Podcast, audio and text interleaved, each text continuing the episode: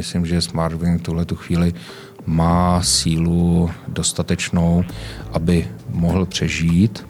SmartWings je velmi dobře finančně řízen. Stát jakoby ušetří, pokud do toho nějakým způsobem investuje. Pokud by tam měla jít nějaká pomoc, tak musí doopravdy jako do celku, nikoli jenom do určité části. Roman Lesný, bývalý poradce ministra průmyslu Karla Havlíčka a majitel konzultantské společnosti Aliger. Vítám vás u nás ve studiu. Dobrý den, velmi děkuji za pozvání. Já jsem si vás pozval zejména proto, že vy jste na ministerstvu průmyslu měl na starosti pomoc, nebo řekněme analýzu pomoci, případné pomoci letecké společnosti SmartWings. Mě by zajímalo, jestli ta analýza už je hotová. No, já začnu mírnou opravou, bylo to ministerstvo dopravy, nikoli ministerstvo průmyslu. Ale s tou pana Havlíčka se to dosplete. Tam se to hodně plete a má to svoje výhody, protože občas jsme přehazovali samozřejmě z jednoho ministerstva na druhé. Tak.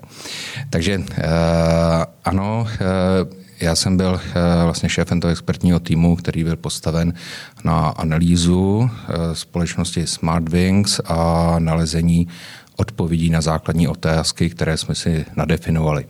Z toho i trošičku vyplývá, že ta jakoby slavná analýza neměl být nikdy výstup formou toho, že to bude dlouhý dokument, ale základem mělo být odpověď na základní otázky. To znamená, má SmartWings nebo skupina SmartWings vůbec možnost přežít? Ad jedna.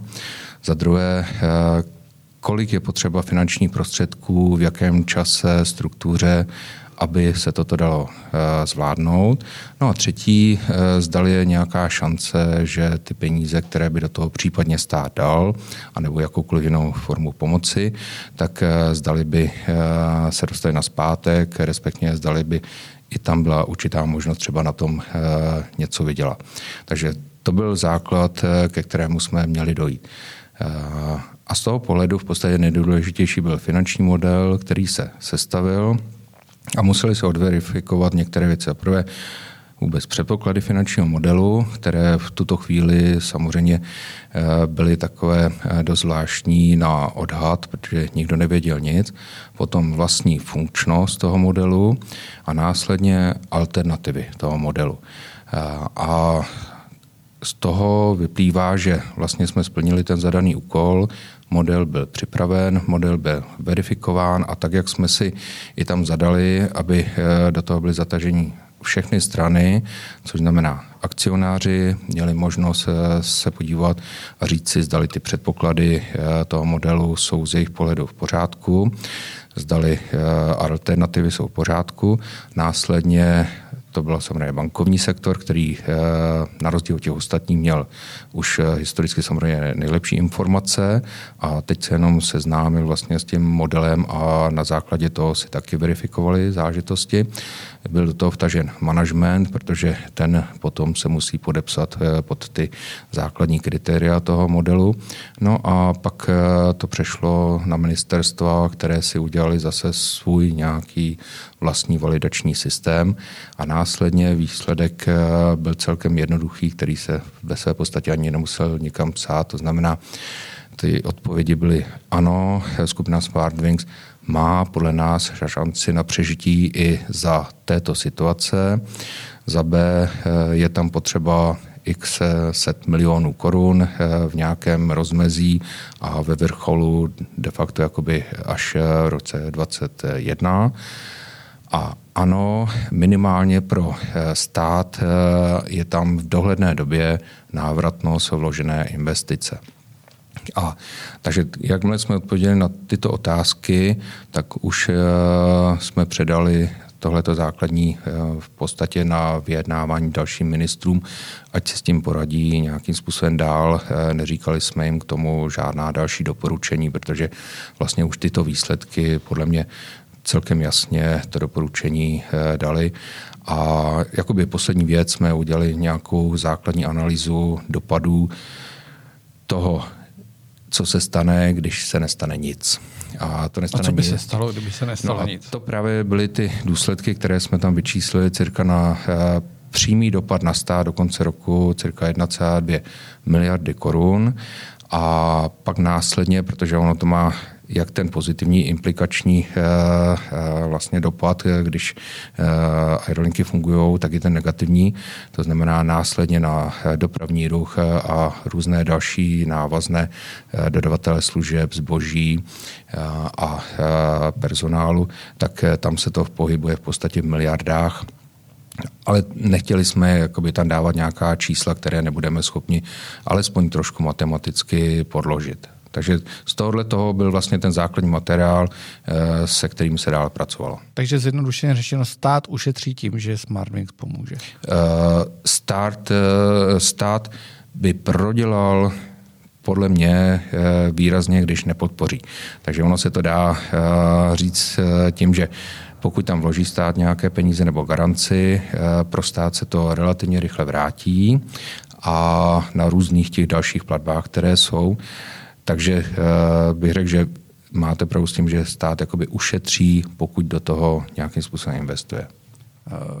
Vláda rozhodla, ministerstvo rozhodlo, že SmartWings vlastně budou moci, nebo i ty ostatní společnosti letecké, tady žádná skoro není, až na výjimky, budou moci žádat o ty garance v rámci toho dalšího programu COVID.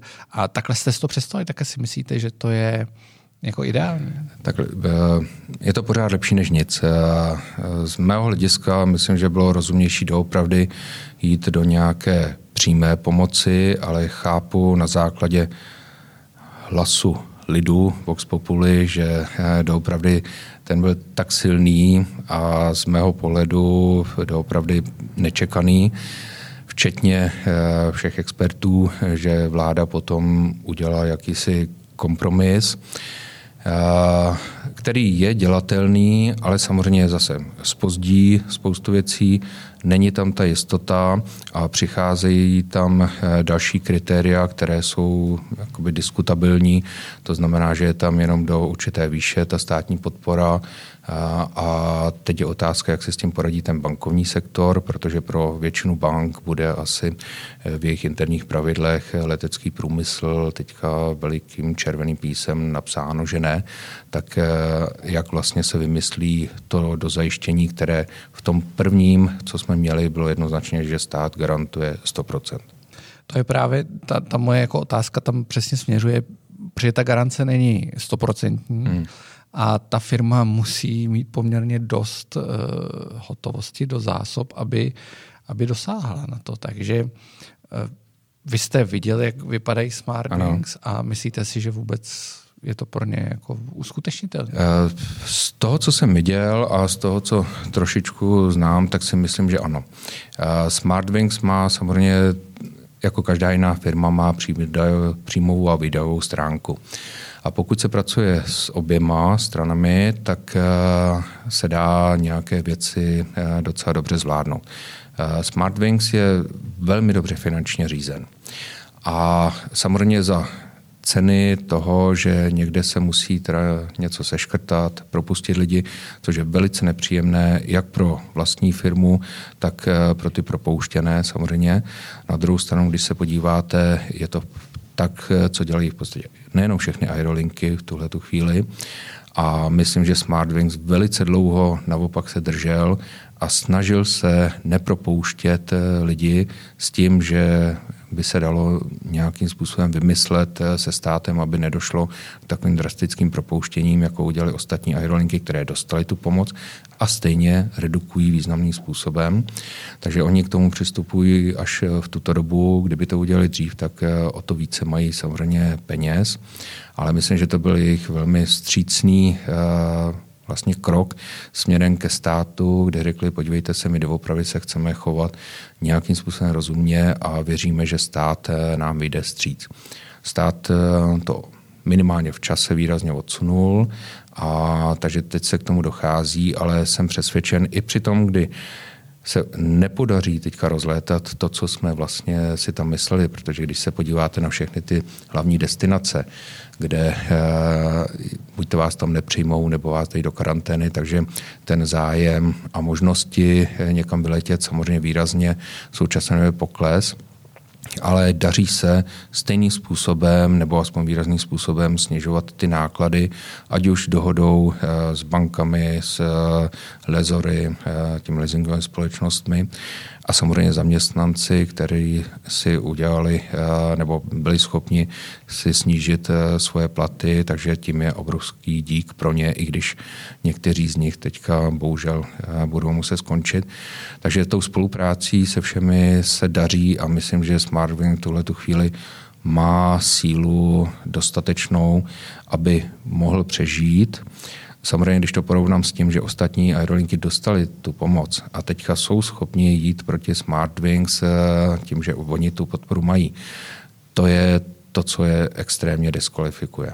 Jak byste, dostal jste se vlastně blíž tady k tomu souboji, protože Ryanair, který nikdy nějak extra nevystupoval na to v českých médiích, ani zase o Prahu zase tolik nestál v minulosti. Chvíli trvalo, než jsem ty letadla, než jsem tu svoji základnu přivedl, byly tady předtím jiný nízkonákladový aerolinky jako Vizer, který tady měl základnu, pak ji zrušil a podobně. Vnímal se ten boj? Nějak? Určitě jsem ho vnímal. A jak jste ho vlastně vyhodnotil? Nebo... V tomto směru většinu informací mám jenom od vás z médií.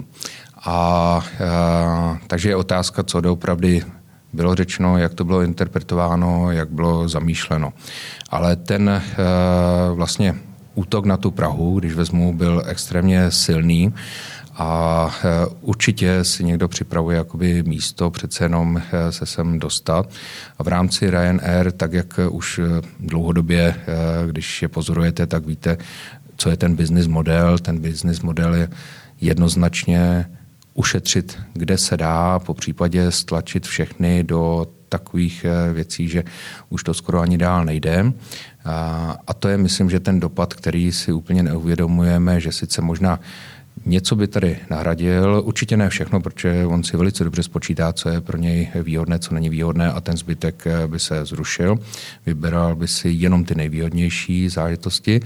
No a ten další část by byla s tím, že pokud je tady SmartWings nakupoval nějaké služby, zboží, cokoliv, tak firmy typu Ryanair samozřejmě přijdou a SmartWings vám platil 100, my vám nezaplatíme nic, dejte nám 10 korun za to, že to budeme od vás odebírat a pak uvidíme. Tohle je agresivní přístup, který nakonec jakoby spoustu těch dodavatelů služeb bude muset přijmout. A to je dopad, který vůbec nemáme ani my třeba dopočtený v těch našich analýzách. Co to bude znamenat, i kdyby tady 1:1 někdo nahradil ty služby, co to bude mít dopad na ty české dodavatele, který budou mít výrazně nižší tržby z toho, co bude. Takže proto jsme říkali, že ta 1,2 miliardy je jenom takový ten nejzákladnější odhad, co by to mohlo být, ale těch dalších věcí je výrazně více. Jak ta debata v té vládě vypadala? Protože já jsem z toho měl takový rozporuplný pocit. U vás jsem viděl, že asi jste, i podle toho, co říkáte, jste na straně pomoci, ano, SmartWings.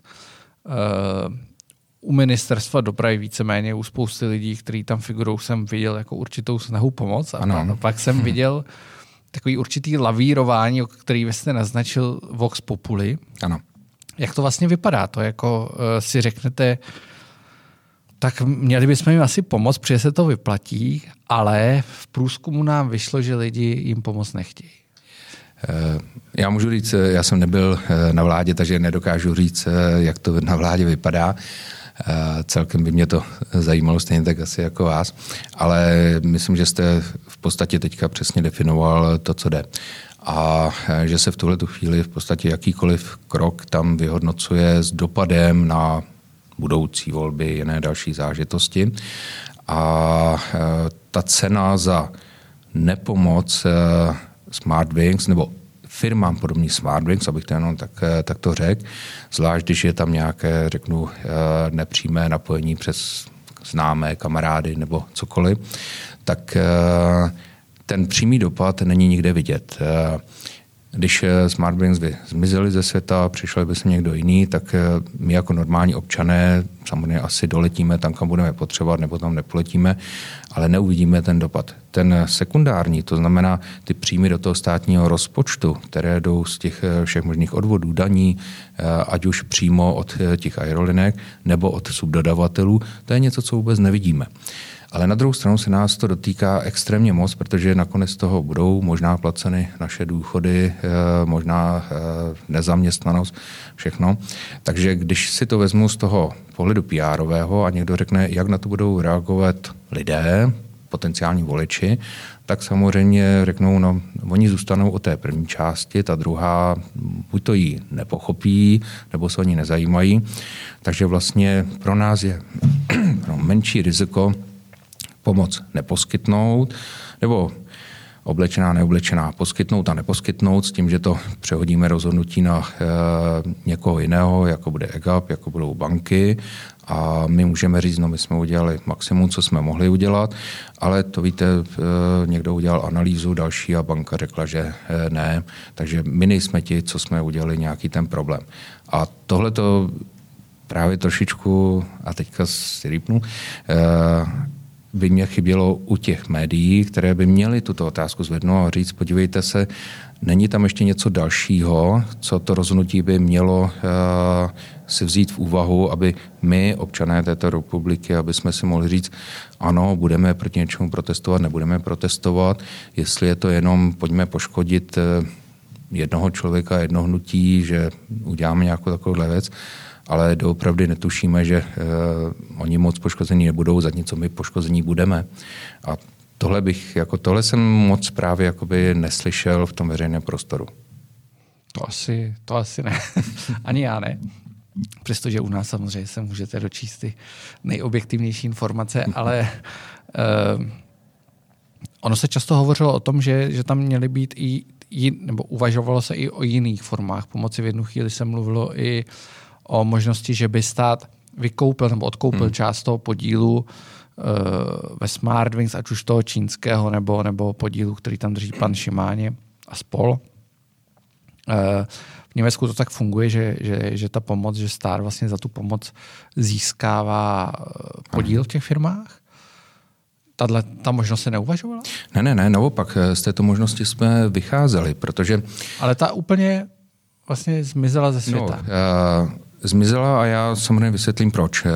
My jsme vycházeli z toho, a asi nejrozumější, jak se k tomu staví vlastně Evropská komise.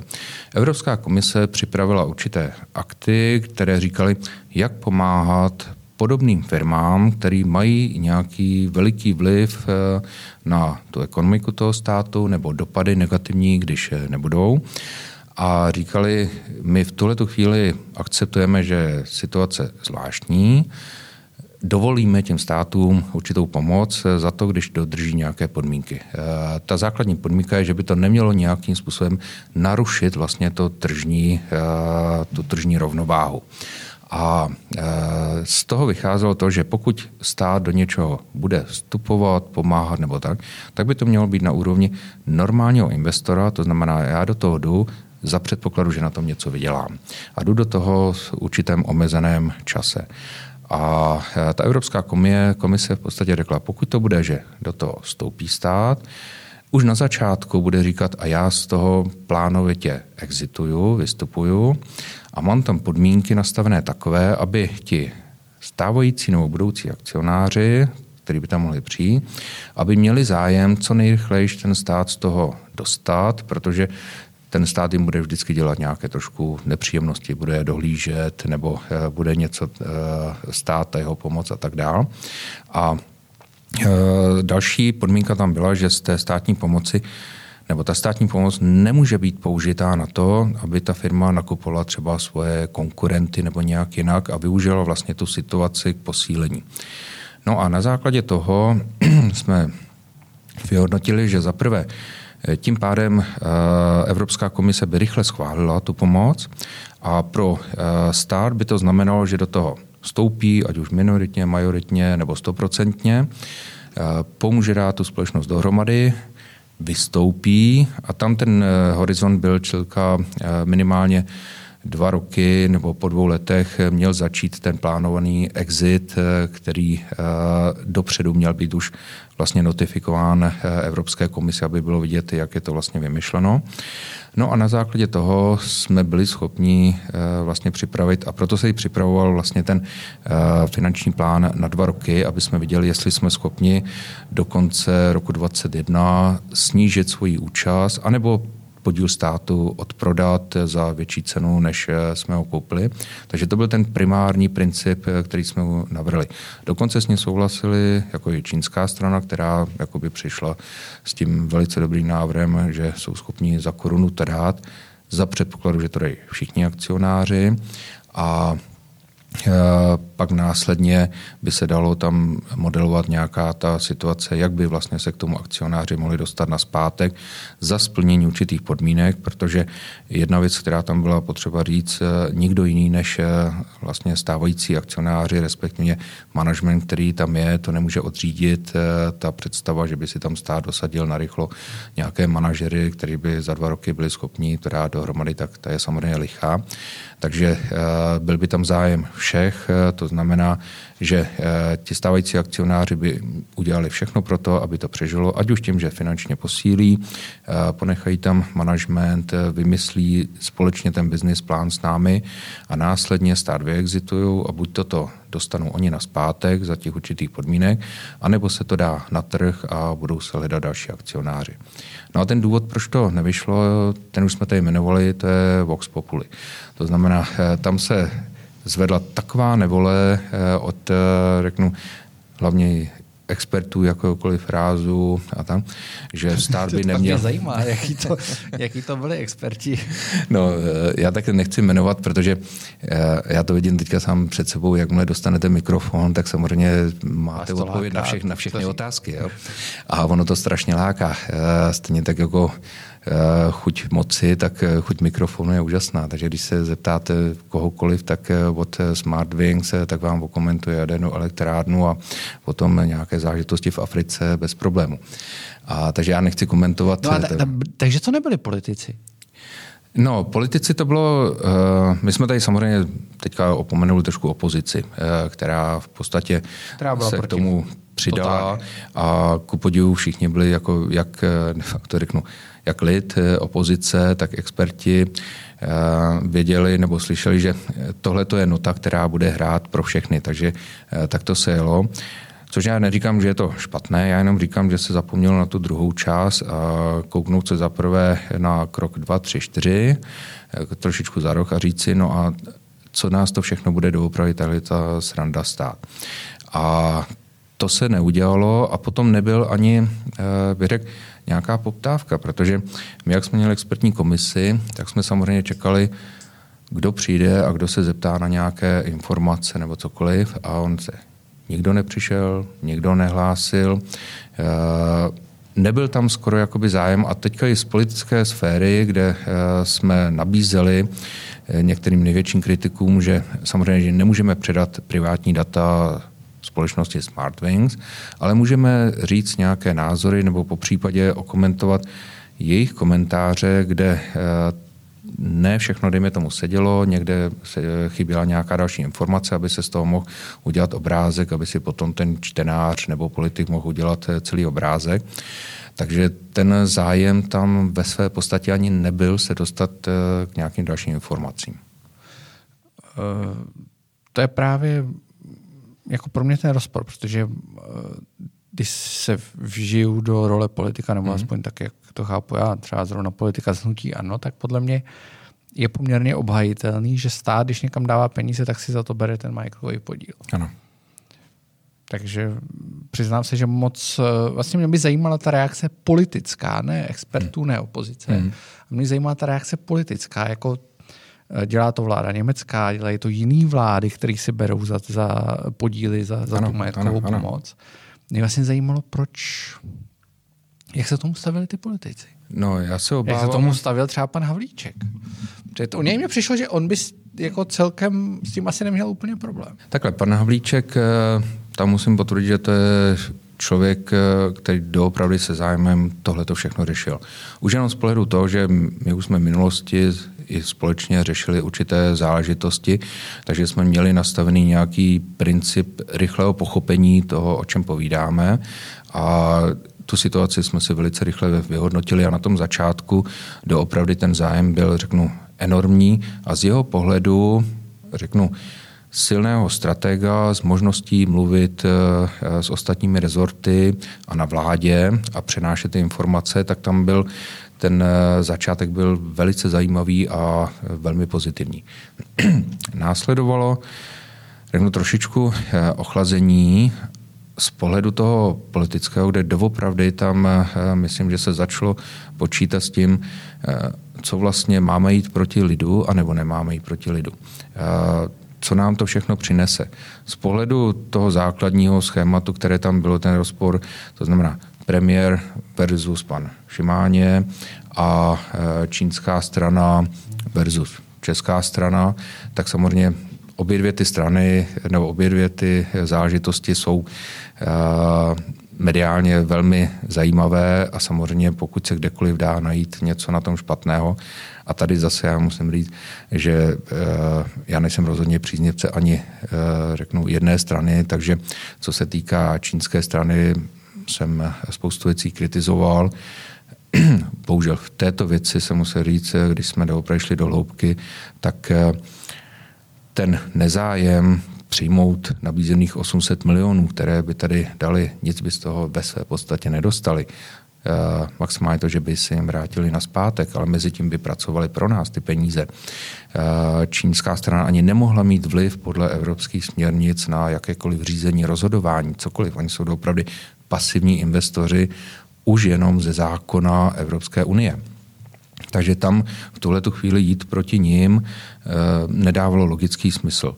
Co se týká toho druhého, to, že někdy se viděl pan premiér s panem Šimáněm a s dalšími akcionáři, tak na druhou stranu, kdo se tady s kým neviděl. Tady se doopravdy zdá každý s každým. A záleží na tom, jestli budeme všechny známosti takovýmhle způsobem dávat na ně nálepky, že jsou špatné z počátku. Tam se chce podívat, pokud by tam doopravdy bylo něco nadstandardního. Ale tak porovnejme, a teď je ta otázka, porovnejme ostatní české velké aerolinie, jestli SmartWings dostává větší nebo menší pomoc. No těžko budeme porovnávat, protože tady žádné jiné nejsou. Tak to porovnejme někde jinde, porovnejme to s jinými společnostmi. Ku podivu je tady spoustu společností velikých, relativně bohatých, které v rámci vlastně toho koronavirové pomoci dostávají dost veliké peníze a nikdo se moc na to neptá. Takže spíš bych řekl, že ten efekt je úplně opačný, to znamená pro určitou část ve vládě, doopravdy tak, jak jsem říkal, je lepší, když se neudělá nic, protože bude klid. A ten dopad vlastně v té vládě na určité členy nikoho nebolí. Takže když si máte rozhodnout, jestli máte jít do nějakého boje, kde cokoliv uděláte, tak bude špatně, a nebo když neuděláte, tak teoreticky to může být řečeno, ano, my jsme ten lid poslechli, tak v tomhletom směru asi si bohužel vyberete, že se budete snažit z toho trošičku dostat pryč. Ale když znova se vrátím na tu vaši otázku pana Havlíčka, tak myslím, že ten jakoby do poslední chvíle doopravdy bojoval a snažil se, ale ono je to být jako docela těžké být posledním vojákem v boji, když všichni ostatní už se otočili a zmizeli někam jinam.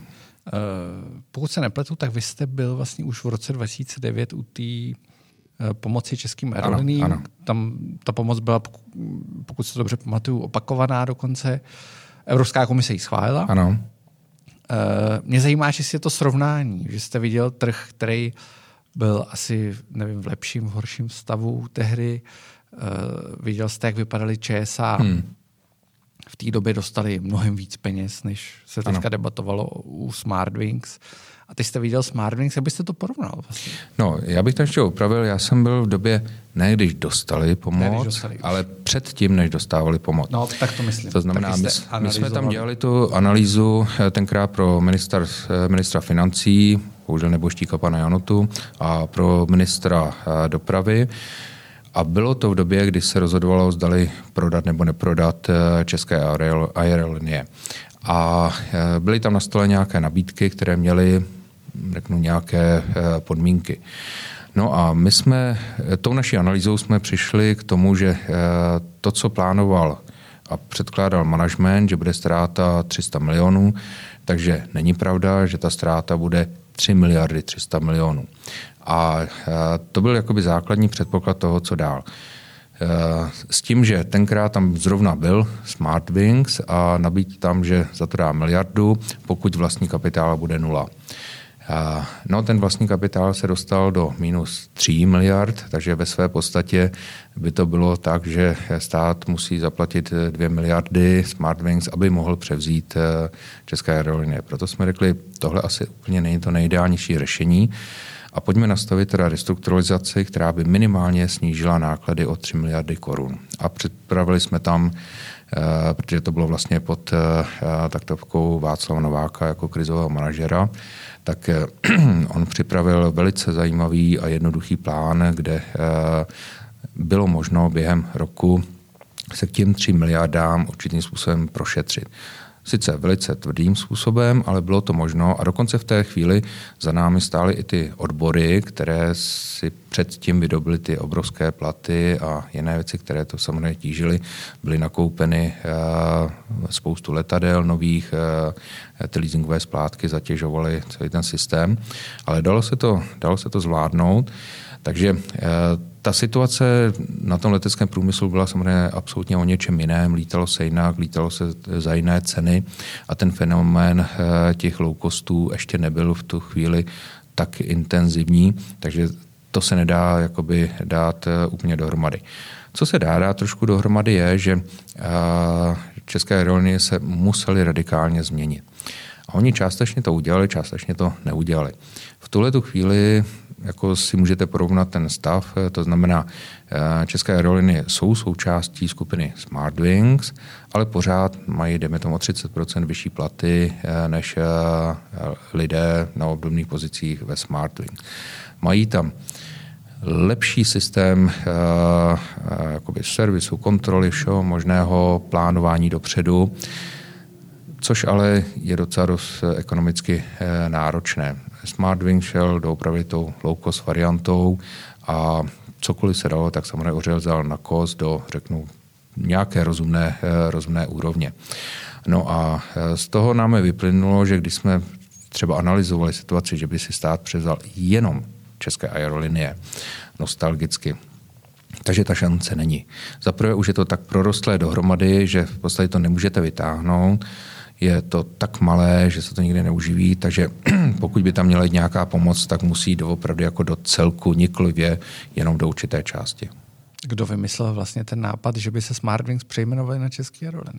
Aha, tak to nevím. To je moje poslední otázka. No, ale je fakt, že když jsme úplně nad tím začali jakoby přemýšlet na začátku, tak jsme si říkali, to by mohlo být docela dobrá záležitost, protože tím pádem by mohli, řeknu, lid povstat a říct, my chceme zachránit naše zlato.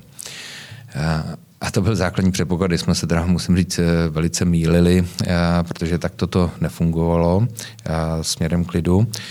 A ten nápad nebyl úplně, řeknu, nebyl tak z mého strany tak rozumný, protože když jsme dělali tu analýzu, tak jsme zjistili, že doopravdy České aerolinie mají své jméno v určitém segmentu a byla by, řeknu, absolutní hloupost je přejmenovat na SmartWings.